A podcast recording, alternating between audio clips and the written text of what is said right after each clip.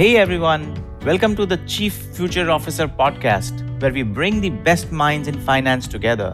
This is your host, Indus. I am the Chief Savings Officer at Quolum during the week and a pilot on weekends.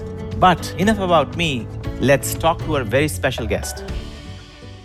Welcome to the Chief Future Officer podcast. My guest today is Chris Ortega. Chris is the CEO of Fresh FP&A. He helps firms scale their financial operations. Chris has worked for Ernst & Young and has held leadership roles at companies of various sizes and has dealt with merger and acquisition, financial planning, strategic operations. Chris, welcome to the show you started your journey with Ernst and Young. Yeah. What was your first job like? Yeah, man. So, uh, you know, thank you for having me here. Good to see everybody. For me, um, coming out of college, I was that traditional. You know, I had high school accounting. I took a whole bunch of finance courses, and then when I got to college, I actually majored in marketing. So, ironically enough, I really love like the creative aspect of marketing. And then one of the most like transformational things that ever happened in accounting and finance Sarbanes Oxley happened, right? Like Enron happened. Arthur Andersen went uh, down. Yes, I'm that old, right? People are like, "How's he know about? How's he know about this?" Yes, I'm that old, right? but when that happened, like it was like the Oprah Winfrey for accountings, right? It was like every you get a job and you get a job and you get a job. So I started in accounting and finance, and then I did that in college. And then you know, primarily the goal in college was to get a job afterwards. And you know, uh, the Big Four, I went to Indiana University and majored in accounting and finance uh, got an honors degree there. And that was one of the, you know, at the time, accounting and finance at Indiana University, the Kelley School of Business, from a public university perspective, was probably like the number three out of top five programs in the nation for public schools. And so accounts were in demand. And I had the great opportunity to join Ernst Young, got right into the audit practice. Um, I started right during busy season. So, like, I didn't have any break. It wasn't any training. It was like uh, I remember having like a week of training in Chicago, which was all fun and games. And then it was like 78 hours a week in an audit room. But it was a tremendous opportunity. I got to work with a lot of different Fortune 1000 companies here in Indianapolis, Indiana. Got to learn audit, got to learn processes, got to do some Sarbanes Oxley 404 testing. It was really for me like a great opportunity to see like on the outside and inside of like an Eli Lilly, which one, was one of my main clients, and to see how they make money, to see how like an enterprise, multinational, publicly traded finance organization runs. So that's kind of how I got into uh, uh, public accounting at Ernst Young. Very nice. You mentioned Sarbanes Oxley. So many of our listeners are founders who have not dealt with Sarbanes Oxley. They're still early stage startups. Help us deconstruct what Sarbanes Oxley is. Yeah, I mean, Sarbanes Oxley uh, is basically one of the biggest uh, takeaways from the Enron uh, was independence, right? So you had to have independence, and one of the things that auditors had to have for their comfort and confidence around their audit opinions of companies is evaluating the company's internal control and processes, right? I've had the opportunities professionally to work at seed companies all the way to enterprise level uh, publicly traded companies. And I can tell you, as a startup, grow up, scaling organization, the last thing a CEO or a CFO at a Series A, Series B, Series C level company is thinking about Sarbanes Oxley and developing processes. But to me, the thing I learned the most about public accounting and doing the 404 testing, doing the walkthroughs, doing the test of controls at both private and publicly traded companies in Indianapolis was that processes were the lifeblood of any organization. And it taught me something that I coined the decision cycle, which is basically processes drive data. Data is then turned into information. Information is shared through knowledge to ultimately make a business decision. So, process, data, information, knowledge, decision that was that entire workflow. And I got to see that at, at Eli Lilly and see like how these processes, whether it was AP, whether it was fixed assets, whether it was T&E, collections, all of these processes drove data that the information inside the organization was using that ultimately had decision making around it. So for me, it gave me that really, really great opportunity to know that processes are a skeletal framework of any successful organization. And that is whether you're a enterprise publicly traded company or you're a startup scale up organization, you have to have doc- processes documented. You have to have good segregation of duties. You have to understand what could go wrong in your processes. You have to understand process bottlenecks. Um, some of the clients I get to work with are international clients, and that's one of the uh, you know projects I get to work on them from is process improvement, process automation, and how do they find those bottlenecks and constraints in their processes to change the value proposition in finance. So for me, Sarbanes Oxley, whether you're publicly or private, wherever you're at in your business stage, one of the most important things that you need to be thinking about in terms of scaling your processes. Got it. And then later, after Ernst and Young, I'm just going back to your earlier comment. Yeah. You went on to other st- a few startups and then yep. other mid-sized companies, and now you run a business, right? Correct. So you are helping other companies do the financial transformation. Talk a little bit more about you know what services and how you help. Yeah, so basically, what Fresh FP&A, Fresh FP&A is we help businesses transform and scale their finance organization by providing fractional CFO, FP&A, and finance services. You know, basically, we come in, we help assess whether the processes, the six key pillars of any financial transformation. I think one of the most, uh, you know, all of my years, I've been in accounting, finance, FP&A, and CFO leadership for a little over 17 years. And there's always different waves inside the industry, right? One wave that we went through was like big data. I still to this day don't know what big data means, but it was it had its moment, right? I think financial transformation is a similar, uh, you know, if you were to ask 10 CFOs at any size of organization what financial transformation is, you'll probably get 12 different answers out of those 10 different CFOs. And to me, what I think it is and what my fresh FP&A focuses on is building the financial pillars around the six key pillars of financial transformation. People, process, partnership, which are the foundation level uh, pillars that you need to build upon, and then platform, performance, and profit optimization strategies and tactics. So to me, that is exactly what financial transformation means. And like I said, we help organizations from startup to enterprise level companies execute and start their financial transformational journey to assess where they're at and give them six, eight, 12, and 18 months strategies and tactics around those six key pillars that they can go implement and begin the journey of their financial transformation. So that's what Fresh FP&A does. I'm super passionate about it.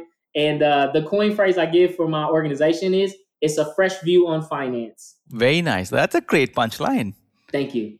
I'm very curious about this topic now. So, in our first episode, we had Giri or Giridhar Prem saying he started his career at Ernst and Young. Yeah. And he spoke something very similar. You start your days early, spend 60, 70 hours a week. Oh man, it hurts my heart hearing that right now. So is, is this very normal? Kids coming out of college. I'm not a finance grad, so I'm just curious to understand this. So kids coming out of college, they spend most of their time doing audit. When I look back at it, right, and I get the opportunity. Um, a couple months ago, I was talking to the Kelley School of Business here in Indianapolis, Indiana, which is the IUPUI Kelley School of Business. And they asked me, they said, Chris, they asked me a great question. They said, Chris, if you had the opportunity, would you go back and go big four and I told them, and I was like, I wouldn't go do that. And they were like, oh my God, uh you wouldn't go big four? You wouldn't go back? Because the big four, now that I look over my career, you know, and I look back at it, it was a great experience. I absolutely loved it. But the big four is treated like a fraternity, right? And they, they they literally have like fraternity names. You got KPMG, you got EY, you got D&T. It's like a fraternity, right? I, I will show everybody uh, my, my Ernst Young. And for those listening right now, you can't see my Ernst Young branding that I have on my right shoulder. But that's what it was, right? And when I look back at it, like if you couple it with, right? Now, for some people, that's really important to them, right? Like, you know, public accounting and being part of that, not only for the relationships you build, the clients you get to work with, the knowledge you gain, the training you get, all the resources, all those things that come along with it, right? But also, like for me, I, I told him, I said, if I had the opportunity, I would have came out of school and went go work directly at a startup. And it blew their mm. mind. And they were like, what are you talking about? You give up big four to go work at some startup? And I said, exactly that. And the reason why is at a startup in finance, you are not just the FP&A person, you're not just the staff accountant, you're not just the CFO. You are like 12 different hats in one position. When I look back in, in uh, the first startup I was a part of, I started off in accounting, right? I was leaving public accounting. I left Ernst Young. I jumped right into a company called ChaCha Search which was doing uh, text-based messaging and a software solution that provide to advertisers to advertise through text. When I jumped into that organization, I was still in an accounting role, but it was like four of us on the team. It was myself, a controller, and a CFO, right? And that was the first experience that I had where it wasn't just me doing accounting. Like I was doing FP&A stuff before FP&A was ever a thing, right? I was helping with legal contracts. I was helping HR with recruiting. I was helping operations with the building that we're in. Heck, I was helping getting, you know, I was the, assistant. I was getting lunch for people and making sure, you know, people had their, you know, lunch and coffees and stuff. I wore all these different hats and I absolutely loved it. I love that opportunity to learn a lot of different disciplines, right? So for those people that want to go audit and you want to be very specific, you want to, you know, go that partner route, more salute to you. But I learned early on in my career, and I think a lot of professionals now that are entering the work market, they want to be jacks of all trades, right? They don't want to be specialists in like when there's one specific ASC 606 code that is revenue recognition. I want to know everything about it. You know, they want to be more, they want to have more opportunity to have a seat at the table. They want to have opportunity to learn and grow in different areas. They want to learn different things. So for me, if you're that kind of professional, you have that balance to be able to make. Now, I don't ever discredit it. Like I said, it was one of the most uh, monumental experience that I've had, I'm forever rewarded for it. But given now, if I had the opportunity, I was coming out of college, jump into startup life. Hmm. I think that's a bingo bingo comment. I, I love how you it's a fire. It's a fire it. comment. Anytime I say it's like yeah. fire, like hashtag fire. so you transitioned from a marketer at high school that you want to be to a finance person. Yeah. If you go back even to your primary or middle school, what was life like? Where did you grow up? Oh man, I love this question because I think I've always been an entrepreneur. I just never knew it. Um, and some of my earlier stages. So uh, I, I, primarily grew up in a, a, single parent background. Me, my mom, and my sister. My father passed away at a very young age, and you know, my mom was, you know, like a lot of, uh, you know, I grew up in the inner city. I, you know, full transparency to everybody. I grew up in the hood, right? Like I grew up literally in the hood, mm. uh, low income. You know, I was the me and my sister were the first generation of college students to ever go to college before and me growing up, you know, like I always, my mom did her best, right? Like my mom worked a lot. She worked three or four jobs to make sure that we had food, to make sure, you know, the basic necessities were met.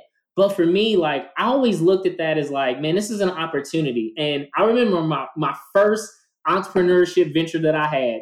And basically what it was, and this is coming into this season, during October, right? Me and a couple of my friends, I lived in a couple different uh, apartment section neighborhoods, like Section 8 housing and it was a couple different neighborhoods, like four of them in a in a in a block. And I had this great idea to my friends. I said, "Hey guys, Halloween is coming up, and at the time, like trick or treating was like really big, right?"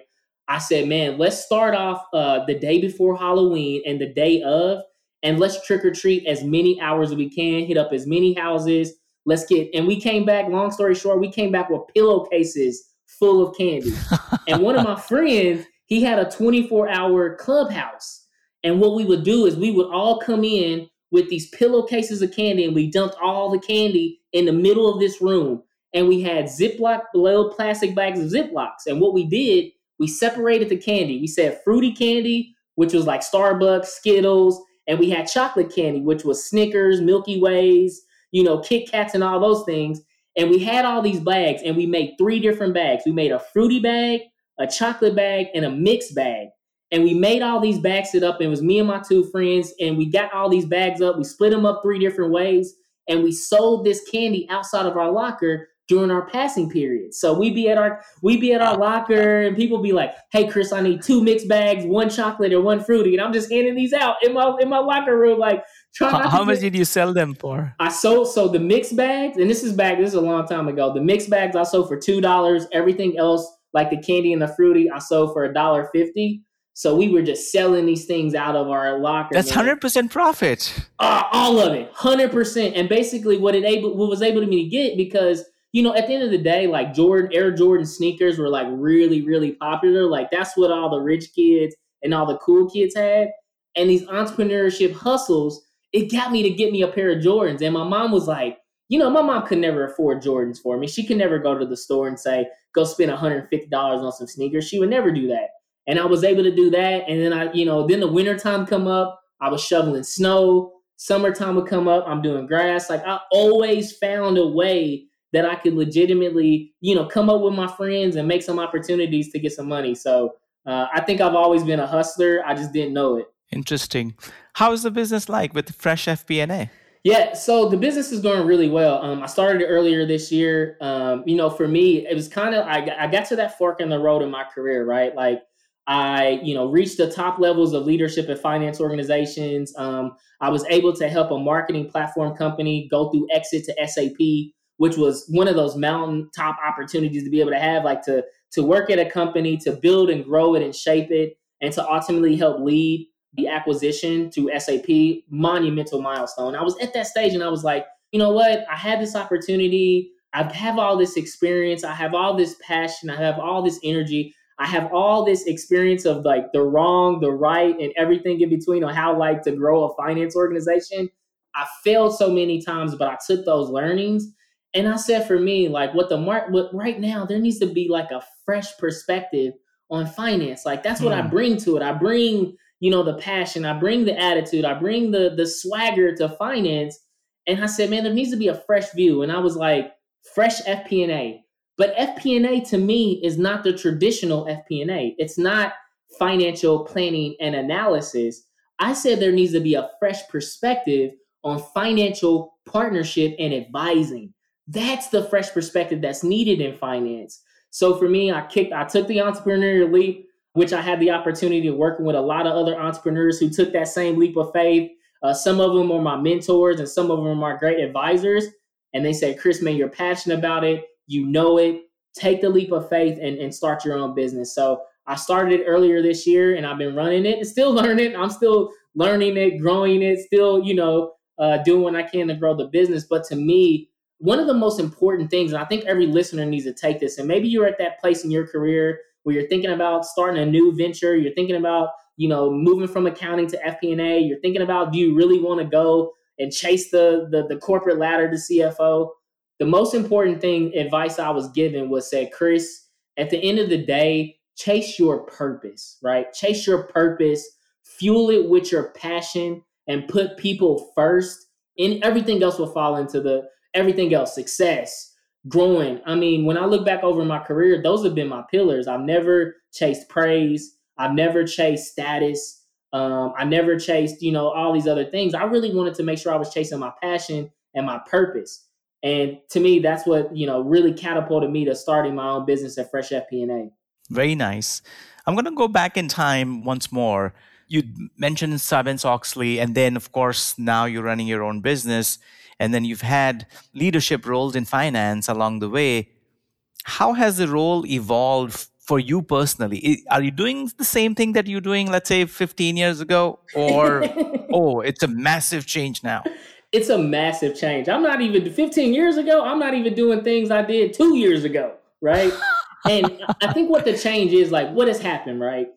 The biggest change that has happened, I think, has been the pandemic right? The pandemic has mm. changed and accelerated a lot of different things that I think were always themes before, but these were like the pandemic was like the gaslight and accelerator, right? Like remote working, empowerment, you know, people really looking at their uh, skills, passions, and talents and making sure they have an organization blind to that. ESG, economic, social, and uh, governance issues. All these things had a momentum, but the, the pandemic just accelerated, just like five, six X. It's like it's like when you're watching a movie and you hit the uh, the fast forward button and it goes from like two to sixteen. That's what happened with these things, right? And what what was the catalyst? Like, what was the catalyst, right? The catalyst was organizations that were going through the pandemic, right? At this moment, a lot of CROs, a lot of chief marketing officers, they said, look, we are going into a stage of massive amount of uncertainty, massive amounts of challenge, massive amounts of risk. Like the CFOs and, and CROs and chief marketing officers like, hey, CFO, you need to take the lead, right? And those CFOs that navigated through the uncertainty, the challenge, and all this complexity came out on top. It set the new baseline of what the business demanded outside of the office of the CFO. So now, if you look at that, the goalpost has changed, the measuring stick has changed, the evaluation and demand that the business needs from the modern CFO is now it's further along, right? But you look at the lag, like traditionally accounting and finance, when it comes to partnership, when it comes to platform adoption, when it comes to uh, uh, you know being great storytellers, when it comes to a lot of these skill sets, it's this gap, right, between where the profession was and what the business demands. And when you see this is basic economics, right? When there's high demand and there's a low supply, prices go up, value goes mm. up. Hmm. So now the value proposition that business has put on the modern CFO, the modern CFO needs to be great people advocates. They need to be great uh, connective inside the uh, organization, right? They need to have a strong handle on technology and use that not to be laggards, but technology adopters, right? They need to drive a high performance culture, not only inside of their organization, but outside of their organization. They need to be great storytellers. They need to be able to turn complexity into clear, concise conclusions that can speak the business language, right? It's all these different skill sets and mindsets that are now being demanded by the business, which to me, I think creates opportunities for those modern CFOs. So to directly answer your question, man, it's it is a great time to be in accounting, finance, FP&A, and CFO leadership because we have the opportunity to rewrite the legacy of what it means to be a CFO of the future. Pretty interesting. You bring up the modern CFO as an example. Uh, another guest we were talking to Veloon earlier. I think it was in our second episode or third episode, and he brings up very similar how the you know thesis of CFO has completely changed. I want to ask you a question related to that. So, is modern CFO a skill that you could learn and acquire, or you have to be in a job that forces you to drop your old ideas and become a modern CFO. Like, hey, hey, just by the nature of what you do, rather than hey, what you can learn. Is that one or the other? I love this question. I've never been asked this. Is it basically is the modern CFO nurture or is it nature? Right? Like that's basically what it yeah. Is. I like that yeah. question. I think to me it's a combination of both. Right? When I look at it, like I think the the college and university, right? Like it's going to treat, teach you that traditional, hey, here's what ASC 606 means. Here's how you do like, you know, impairment tests. It's going to teach you a lot of the fundamental building blocks of like the technical knowledge that you need, which I think is like the nurture side. But the nature side, which is just naturally part of you, the art of storytelling, being a great communicator, being a great collaborator, loving technology, being a technology adopter, right? Being a culture carrier inside the organization. These are things you got to learn through experience, right? These are things like when I learned to be a great storyteller, it's because I've been in the positions, in the learning environments, empowered and enabled with the tools and technologies that I needed to go gain those skills, right? I have never in my MBA studies or in college ever took a class to say the art of storytelling 101 I never took that, right? I never took. I never heard of that. I never took a class that says, "Here's how to be a great business partner," right? Here's how to be an ally, right? I never took a course to say, "Here's how you take a company's, you know, people perspective, and here's how you identify the core competencies that are needed, and how you do a baseline assessment of that." I was never taught that in school, right?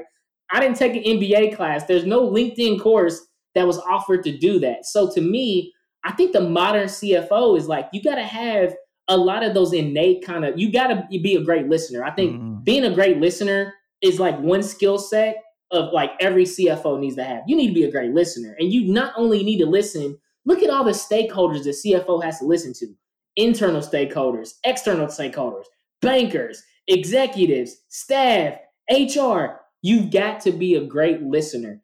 The second one is too is like which I think is really important to the office of the CFO going forward is we got to be empathetic, data-driven decision-making leaders, right? Because if one thing we haven't taken away from this pandemic and the uncertainty, maybe what the US is going into a recession, at the end of everything that we're doing behind all of our models, all of our recommendation, all of our assumption, there's a human element to that. And you have to take that in consideration. You have to really think about that, right? And where I challenge a lot of modern CFOs and just current CFOs right now, a lot of those historical, I call them dinosaur level principles, right? We got to let those go, right? We like right now when you're thinking about like how you're optimizing your cash, a lot of CFOs are going to that traditional wheelhouse to say, well, people are our most expensive resource. Cut our headcount by 30%. That'll save us cash. Why are you going to the first place to do that? There's more modern ways. Mm. You can look at contract negotiations. You can look at pricing behaviors. You can look you can look at all these host of tactics that you can go leverage before you go have a human element affected. So it's changing that dynamic to say the CFO is not just about maintaining the financial discipline of our organization. It's maintaining the financial health for our entire departments. We got to know the pulse of the business. So to me, like, yeah, it, it is a combination of nature versus nurture for those modern CFOs. And you got to get in the game. Well, you'll never win the game if you don't check yourself in and go start shooting those shots, man. Got it. You mentioned recession. Yeah. And that's a topic kind of worries me on a daily basis.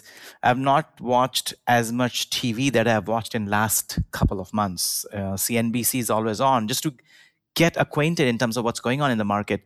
What do you think is happening? Are we in a recession? Are we going to go in a recession? How bad is this? Yeah, I remember coming out of school. Um, I was part of the housing recession in 2008, 2009, right? And I remember going through that. And I think what a lot of organizations are doing, when I look at a lot of the leading indicators, right? When I look at interest rates, um, when I look at the foreign exchange rates, when I look at GDP, when I look at you know the uh, consumer price index, looking at all these leading indicators, right? I'm still not 100% that we're marching right into a recession. I think what a lot of organizations are doing is they're trying to be proactive to make sure that they, you know, right size their business because they don't know, right? We don't know if we're walking into it. We don't know how long it's going to be. We don't know all these different things. So I think there's a lot of unknowns around it. And to me, like, there's a great mentor of mine. His name is Sean Brady. And he says, I remember coming to him. I worked with Sean Brady at Emarsys, which was the marketing platform company. He was leading our America's operations. And I remember I would come to him with a lot of different data. And he says, he, I remember he told me, he says, Chris, one to two points, one to two indicators over two to three months, that doesn't set a trend, right? We still need time to see how these leading and lagging indicators around the macro and microeconomic, both US and globally, how those perform. So I think we're still in that evaluation and discovery phase, right? So that's kind of how I look at it. But you have some other organizations that are being a lot more proactive, right? They're making their reductions, they're reducing their headcounts, they're, you know, reducing their new requisitions, they're optimizing their spend, they're doing all the right things that they need to do. But I think some of those can signal the wrong thing, right? Like when you have mm. these bigger companies, right, that are making these big swoops of uh, headcount and layoff reductions, right? I think it is, you know, like a lot of the market right now is emotional, right? Whether you're looking at crypto markets or the basic financial markets, you know, like there's a lot of emotion that go into it. And I think, you know, let's see how the trends, particularly let's see how the rest of this year goes, right? That's like my catalyst that I'm looking at is like how do we see the rest of the year going? And what are some of those like indicators to bank on for 2023, like interest rate, customer spending? I think the uh, even the foreign exchange market with the euro and USD is a pretty interesting uh, thing to, to top on that. So I'm still in the evaluation phase, and I'm not like 100% to say like right we're running into it. Yeah, I think the jury is still out, you know, but the indicators are all pointing towards it. You know, the market is reflecting a sentiment that is being built for the last, I would say, three, three and a half, four months. So fingers crossed. Hope it's a soft landing rather than a hard nose crash. I'm going to go back to your early days, which you mentioned earlier, growing up in the inner city. And then, of course, now running your own business, getting an MBA in between, an undergrad degree. Dream, or there's more to it, Chris? Yeah, for me, man, I think like it goes back to when I was seven years old, and I'm, this is probably one of the most like monumental moments of my whole life, and I think has written my whole destiny. Right, my mom came to me, and I remember being seven years old. You know, I'm in this, I'm in the second grade at this point. My mom came to me, and she says, "Chris, do you know what your initials mean?" And I'm like, "I don't like what is initials? Like, what what is that? What are you talking about?" And she said, "Your initials are CEO." And she says, Do you know what that means? And I was like, No. She's like, Your initials are the highest level you can ever reach in any business. And when she said that to me, I knew what business was because when I was over my grandma's house, I would always watch the prices right. And I was always asked the questions. And so your middle name is e. initial is E. Yeah. All right. So, yeah. Got so that. CEO or my initials. And I, you know, seven years old, I was like, I didn't know this. And I, when my mom told me she's like the highest level you can reach in business, I knew what business was. And I was like, I remember telling her, I was like, Mom, I'm a fireman in business. And she's like, Exactly, Bunny. You are a fireman in business. You're the highest level. And that carried me. That carried me to always like I, I wear that as a badge of honor. So for me, I think reaching I'm never to be that type of person. I just know how I'm wired. I'm way passionate. I'm never to be a person to retire. I'm never like, hey, I got 20 more years of working. I think to me, and it gets back to what I mentioned earlier, right? As long as you're walking in your purpose and as long as you're fueling your purpose with your passion and you're putting people first, as long as I'm here on earth and I'm following 100% that recipe and delivering my skills, passions, and talents to help others realize and achieve greatness, I'm living my dream every day, man. And whether that's with businesses, whether that's with other entrepreneurs, whether that's being a an example of you know a minority community, right? Um, you know, I am biracial. My my mother's African American and Caucasian. My father is Latino and Italian. So I come from a very diverse community, and as long as I can serve as an example for those next group of accounting, finance, FP&A, CFO professionals that are looking, hey man, you can do it. And as long as you're chasing your purpose and your passion and fueling that to help people, man, it's winning every day. And I'm thankful every day that I have the opportunity to be able to pour that into people. So I'm still, I always say, I'm still dreaming, and I'm I'm I'm still dreaming. nice. What book has been, or one or two books have been your source of inspiration, or you want to go back and read it again, or you read it again every day? Yeah, I think for me, um, I'm not a I'm not a huge book reader, so I don't have like a calendar list, right? But I think there's one book that uh, one of my mentors told me to read, and it's one I always go back to and really really insightful. It's a book by Robert Greene called The 48 Laws of Power, right? And the thing I love so much about it, it gives you 48 like it's not these laws where you're just like, how is this applicable? I don't even know how it makes sense. Every law that it goes over, it's like six or seven pages and it gives you the right way the law was performed and it gives you like historical context. It doesn't like make up some example, right? It actually gives you moments in time in history where the law was like performed well and where it was not performed well and it gives you like tactics that you can go implement. So for me, it was not only a great book that taught me about the laws of it, right? It taught me about like history. Like I learned history from it. I'm like, this is like the best of both worlds. I can, you know, when the Jeopardy question comes on and starts talking about like ancient history, I'm like, maybe I can draw upon my 48 laws of power, right? Um, but it, it, gave me a lot of different things to think about as you know, as I build my business, as I build my personal persona. Um, and I usually go back and reference those. Like if I'm thinking about something, I'm like, man, this is a great one. Uh, this is a great the law of power, right? Like one of them is, you know, never outshine your master, and like all these other different ones, and how you apply it, and just it's been a really, really helpful book for me that I think I've taken away where as I progressed in my career, some of those laws, I think like they made sense in the book, but I never got a chance to actually do it. And then I look back over my career and I'm like, man, this is where I really use this. Like I had to get to this level and get to this audience and get to this conversation before I could really exercise like me actually, you know, utilizing this law of power. And to me, like, you know, the definition of power is just the ability to be able to control or influence a behavior or action, right? So it's not it's not really like I have power to tell people what to do or dictate. Uh, it's like how do I make my intrinsic power be extrinsic power for people as well too. So kind of flipping on its own as well from the historical context, but highly recommend that book. It's a it's applicable whether you're in accounting, finance, or whatever uh, discipline that you're in. Highly recommend the audiobook for uh, even the audiobook version of it. Really, really cool too. If you just want that audiobook option. I have flipped some pages of that. I, if I remember, it's an orange color. Yep, orange and blue. Orange blue. Yeah, yeah. It's, it's a pretty thick, uh, you know, thick read. So yeah, thank you for that recommendation.